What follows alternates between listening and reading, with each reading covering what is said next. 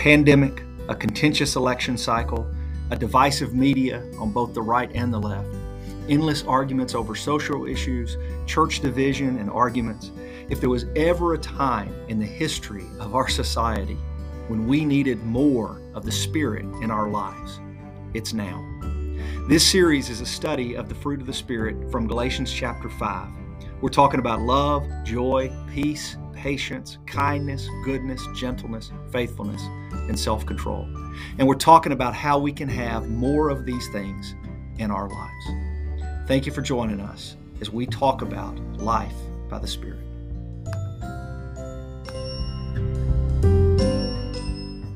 Amen. Thank you, Scott.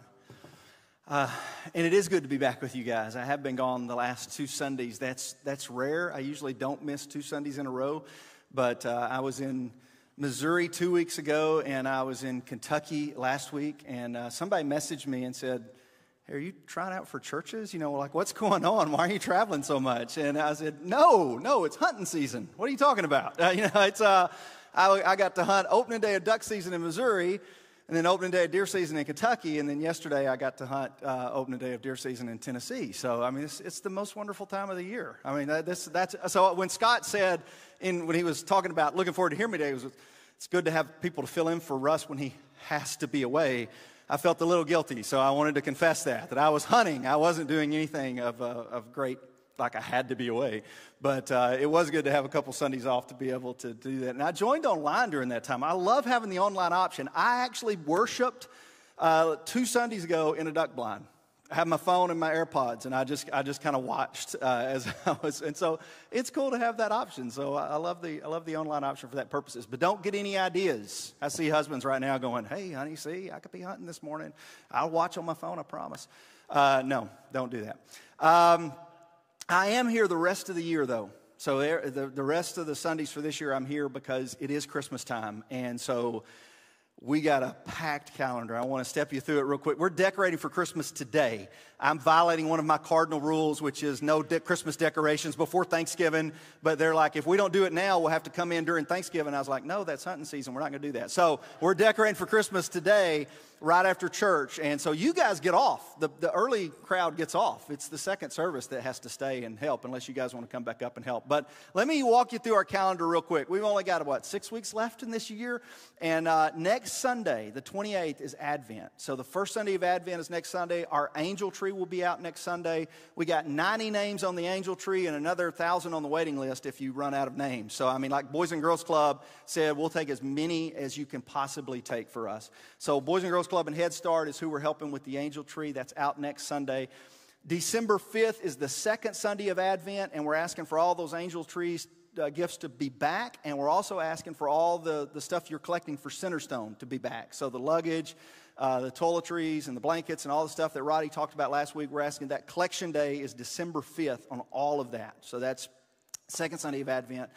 December 12th is the third Sunday of Advent, and our kids are doing something called the Gingerbread Bash. I have no idea what that is, but it sounds fun.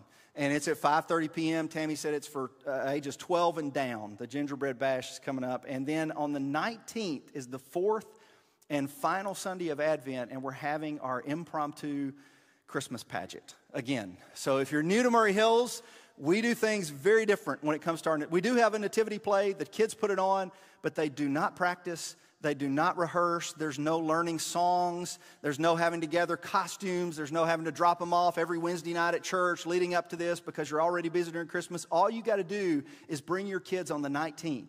They won't dismiss to children's ministry. Instead, we'll get them dressed up as angels and shepherd and sheep and Mother Mary and all of this good stuff, and then we'll have a play and it's it's the funnest thing we do as a church. I mean, you're gonna love it. You're gonna love it because it's it's just a great fun. Uh, and that's December 19th. And then we've got Christmas Eve services on December 24th. We got two options again this year: 4:30 and 6. And we are asking for RSVP again this year. So, and we're not doing that because of COVID. We're doing that just because we, we want to know how many folks are coming to each service so we know how many chairs to have out and make sure that not everybody piles up in one particular service. So that link's not live yet. It'll be live next Sunday, hopefully, or maybe uh, uh, 1st of December. But um, that's 4.30 and 6 on Christmas Eve. And we're having a full worship service that night. Normally we do kind of a we do readings and songs and that kind of stuff. We're going to have communion on Christmas Eve uh, because we know some of you guys are going to be out of town that following Sunday. And so this is an opportunity for you. This could be your worship for the weekend is the Christmas Eve service. We are going to have worship on Sunday the 26th following Christmas, but that'll just be one service. We'll have a 9:30 service and children's and student ministry won't meet. That'll just be at 9:30.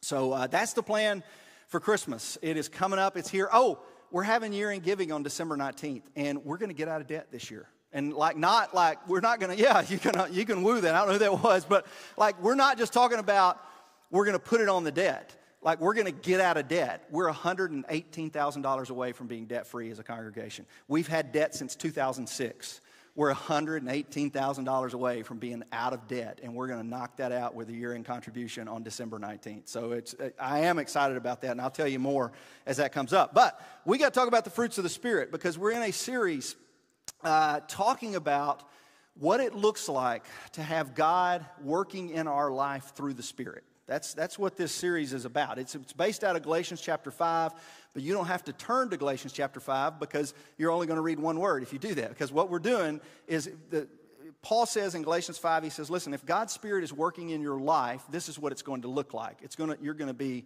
uh, loving, kind, joyful, peaceful, patient, more self controlled, uh, gentler, faithful. You know, he gives all these attributes and says, this is what it looks like when the Spirit of God is working in your life. And so that's what we've been talking about. And we've been taking one of those a Sunday. So we've talked about self control and gentleness and faithfulness and goodness.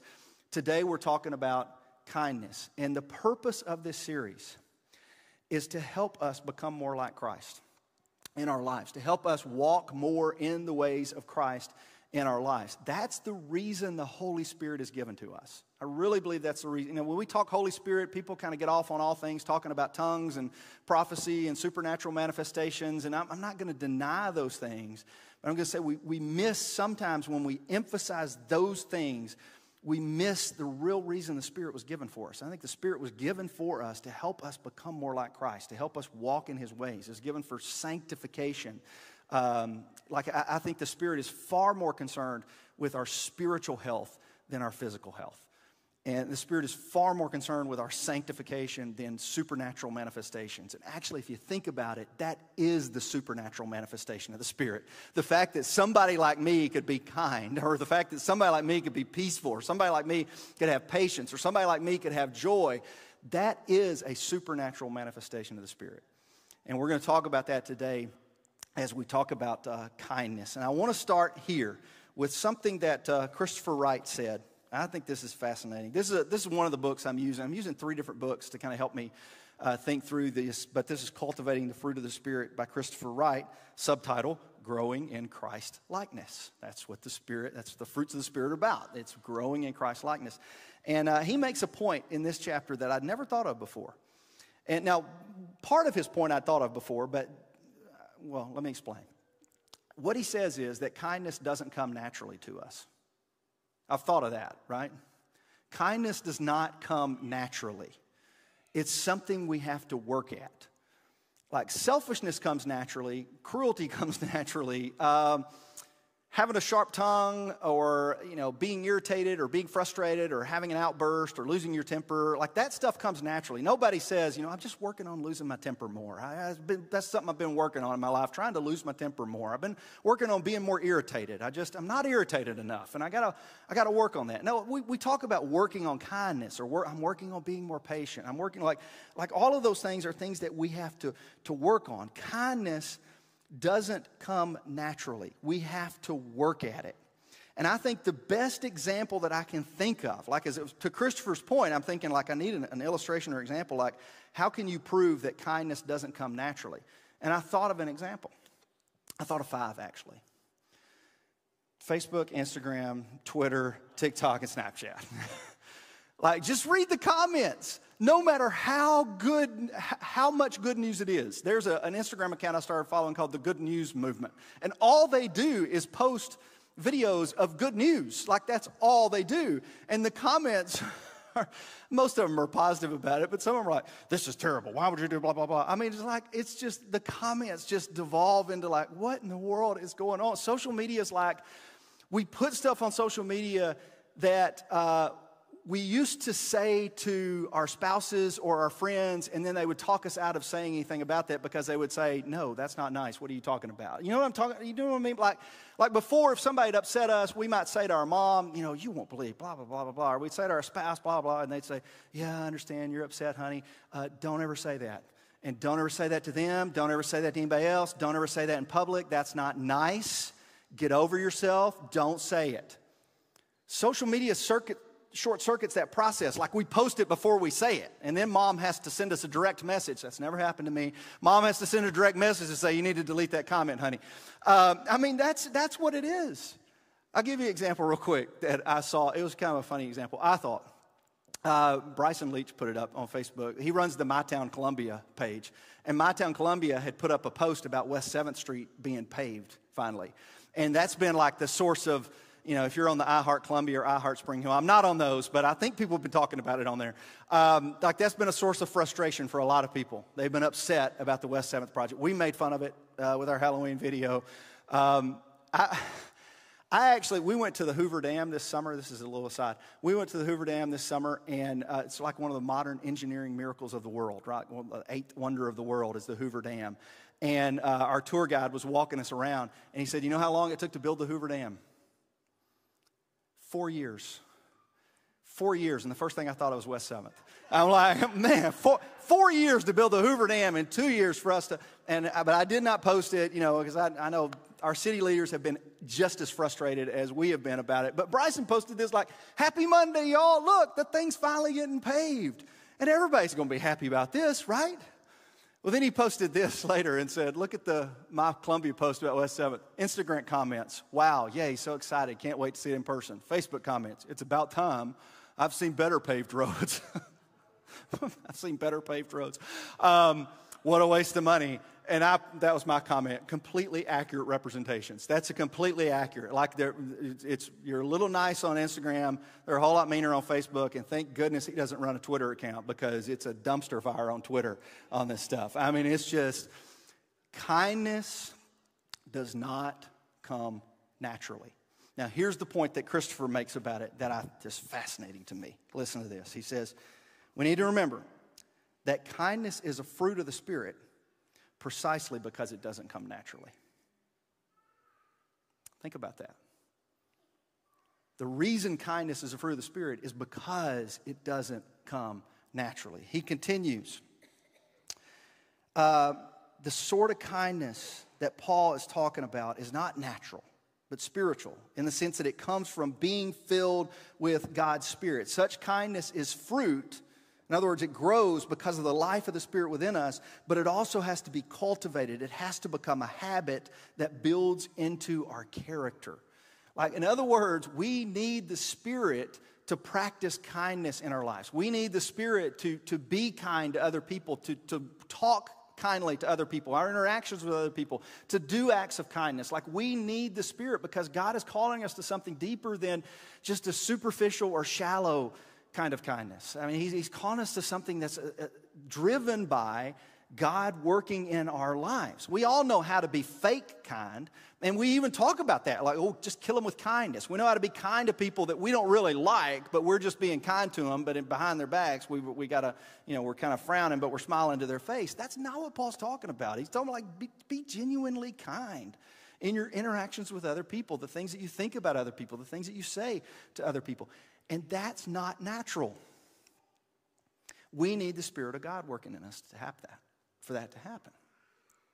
So uh, I got to thinking from that, okay, yeah, but how? Like, how do we do that? How do we practice more kindness? Or how do we, as, as Christopher uses this language, how do we cultivate kindness? How do we develop this into a habit? I mean, this is not like, it's, I don't know, like, how do we do that? How do we how do we cultivate this, more of this in our life so that we become kinder people? And uh, I came up with three questions that I want to share with you. And they're all different ways of really asking the same question. But um, they're good questions that we can ask ourselves that helps us practice the fruit of kindness in our lives. The first question you've seen before, uh, it's what would Jesus do? Now, this is a question that was popularized in 1896, not in the 90s. The WWJD bracelets kind of was a resurgence of a hundred year old idea. So in, in 1896, Charles Sheldon wrote a book called In His Steps. And the premise of the book is that there's this reverend at a church who goes outside. They're, they're having some type of uh, service, and he goes outside, and there's a homeless man who hears them singing these songs about serving others. And he asks the, the reverend, what would it be like if people actually lived the way they sung? Like, what would it be like if people actually did that? What they're talk, what your congregation is singing in there? What would it be like if people actually followed in the footsteps of Jesus? What would Jesus do? How would we follow in his steps? And the text is, is 1 Peter chapter 2, verses 21. This is the, the verse that uh, Sheldon built his novel around. To this you were called because Christ suffered for you, leaving you an example that you should follow in his steps leaving you an example. So Christ is the standard for kindness. Like we think of how do I practice, you know, like how do I be more kind or what would look like kindness or we look to Christ as our standard for that. He left the example and we're to follow in his steps. And if you read through the New Testament, especially the gospels, there's so many examples of that, so many examples of the kindness of Christ. I mean, you, there's, there's just dozens and dozens that you can read through. But I was thinking of it like you put that question that what would Jesus do? It actually is a great place to start when we think about kindness because we think, you know, like what would Jesus do when he was insulted by someone? Or what would Jesus do if someone cuts him off in traffic? Or what would Jesus do if someone keeps doing something that gets on his nerves? Like, have you ever thought about whether or not Jesus had pet peeves? You know what I mean? Like, we all have stuff that, that just gets on our, just grates on our last nerve, you know, and like, just, just quit smacking at the table. What's the matter with you? Or whatever.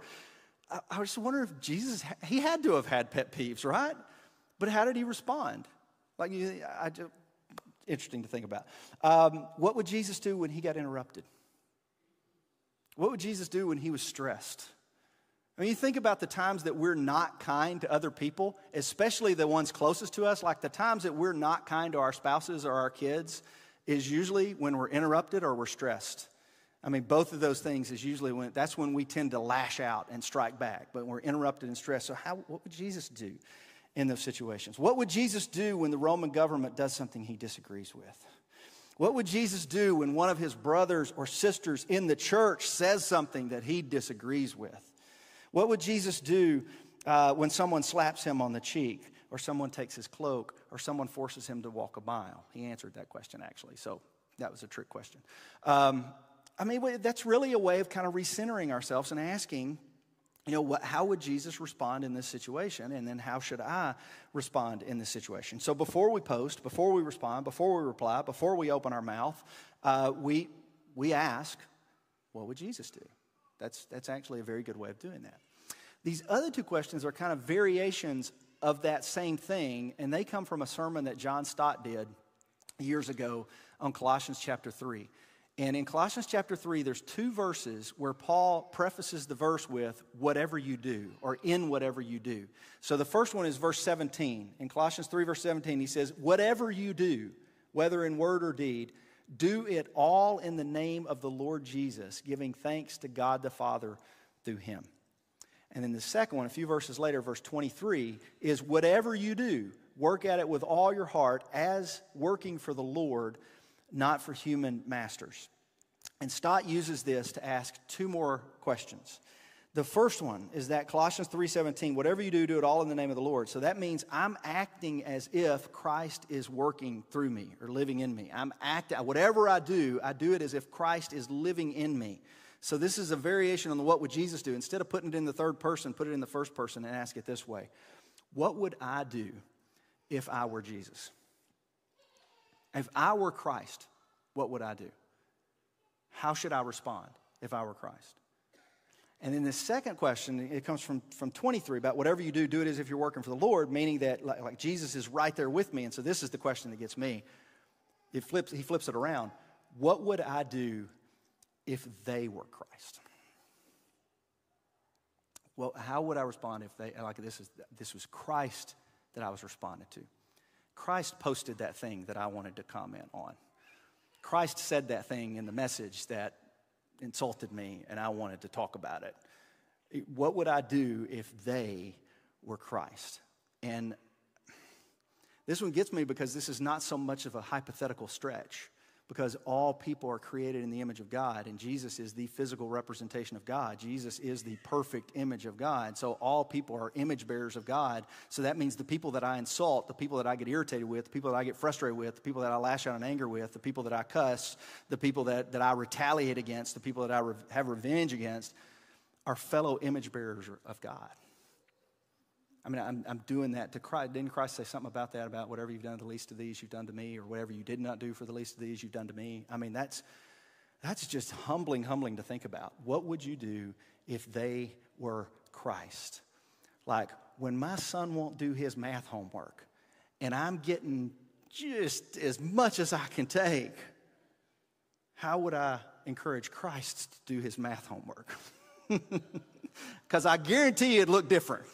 I guarantee you I would have handled it differently with we, we went to school. Um, we had a meeting with his te- one of his teachers, and we were talking about like trying to keep him in his seat. And, um, and I said, You just got to tell him, you know, like he can't go till he does his work. Like he cannot get up out of that seat till he does his work. She goes, Well, that's, you know, that's easier because you're his dad and you kind of got the authority to be able to do that. And I'm his teacher, and it's, it's harder for me to do that. And, and Roman said, You want to know how my dad does it? And I was like, Oh, no. oh, no what's he going to, like, he's in the meeting with us. And I'm like, what's he going to say? He goes, he says, Roman, would you please stay in your seat? And then if I keep going around, he goes, Roman, I need you to stay in your seat. And then if I keep going around, he goes, Roman, sit down in your seat right now. that's like, that's not bad. yeah, that's what I do. Let's change subject and go on. and the teacher's like, Roman, do you want me to do that? But I was thinking about that, and that's a, that's a real story from this week. I was thinking about that. Like, how would I handle that differently if I was looking at, at him as Christ or I was looking at myself as Christ? How would I handle that situation differently? I mean, it would at least make me pause a little bit more. I may not be as quick to lose you know, at least pause a little bit more. I might, I might tone down my language just a little bit more. I might change the way that I talk to or treat him just a little bit more. And it's kindness. That's, that's all we're, I, I, we're looking for kindness. And our world is in desperate need of it, right? Would you say amen to that? I mean, our world's in desperate need of kindness. And I'm going to tell you right now, um, it's not going to come from the Democrats. It's not going to come from the Republicans. Thank you, neither side, for saying amen right there. It's not going to come from the the pundits on Fox News. It's not going to come from the pundits on MSNBC. They're peddling fear, not kindness. They're not in the kindness business, they're in the fear business. They're in the anxiety business, not in the kindness business. It's not going to come from social media influencers. Uh, it's not going to come from celebrities. It's not going to come from the wealthy. It's not going to come from high powered CEOs. All the things that we tend to look to for like somebody to lead us in some area. If we're going to have a kindness revolution, it's not going to be led by the typical leaders that we look to. It's not going to be led to the typical kind of the, the, the, the influencers, the opinion leaders that we look to in all the other areas of our life. The kindness revolution won't be led by them. It has to be led by Christians. And, and it has to be led by Christians because it has to be God, the Spirit working through us in our lives to, to do something that really I think the world is hungry for right now. It just doesn't know how to do it. I, I, they just don't know how to do it, don't know how to practice it. There's so much anger and fear and anxiety that it keeps coming out in all these ways, but I think the world is hungry for kindness. That's what we're, we're searching and longing for kindness. I mean, they did, they did a national news story about Luke Bryan stopping to change somebody's tire. Did y'all see that on the news? And I watched, I watched it, and it's national news. A guy stopped to change a tire. National news. And I'm like, okay, I've changed the tire before. What's the big deal? I mean, well, okay, he stopped and helped somebody. What's the big deal? Is it because he's a country music star? Part of it. But you know what the other part of it is?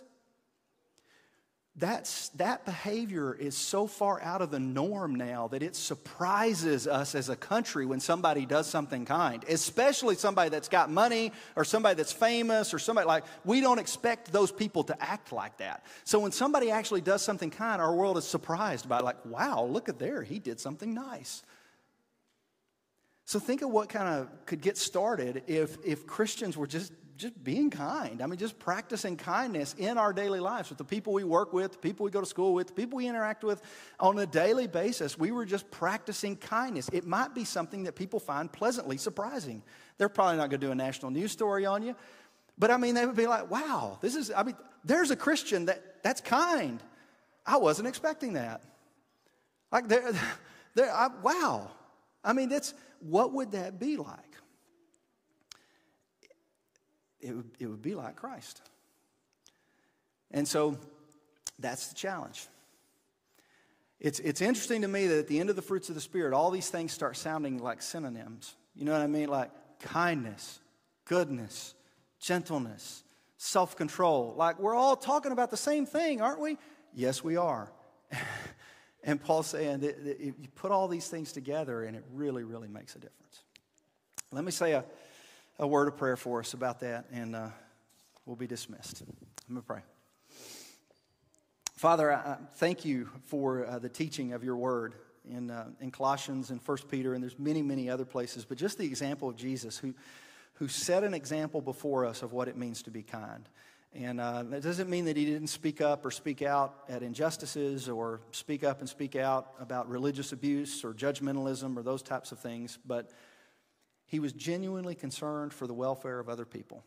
And, and that's kindness is a genuine concern for the welfare of other people. And I pray that you help us to have that in our lives. You help us to ask those questions of, you know, what would Jesus do, but what would I do if I were Jesus? Or what would I do if they were Jesus? If the person I was speaking to was Jesus, how would I speak to them? If the person I was speaking to was Jesus, how would I treat them? And just help, help me to do that. Help us to do that as a congregation so that we can continue to cultivate the fruits of the Spirit in our life. It's in the name of your Son, Jesus, I pray these things. Amen. All right, next week. So, Advent, it, clear up one bit of confusion. People are like, is life by the Spirit ending because Advent's starting? Nope, it just so works out that the last four themes, I had to make a little bit of a stretch next week. Forbearance is next week. It's supposed to be hope. Close. Uh, but the, the, other, the rest of them, love and joy and peace, are the common themes of Advent. So we're going to continue in the Fruits of the Spirit study as we go through the Advent season. I did want to mention this to you tonight if you're able to come at Mount Calvary Missionary Baptist Church, that's over on uh, East 8th Street. And it's in their annex building tonight, Stand Together Fellowship. We're having a community wide Thanksgiving service, and I'd love to have some, some representation from Maury Hills there. So uh, invite you to come and to be a part of that tonight. Otherwise, if you want to come back about noon, you can help us decorate for Christmas, or if you want to come back next Sunday, we'll see you then. Thanks for being here today.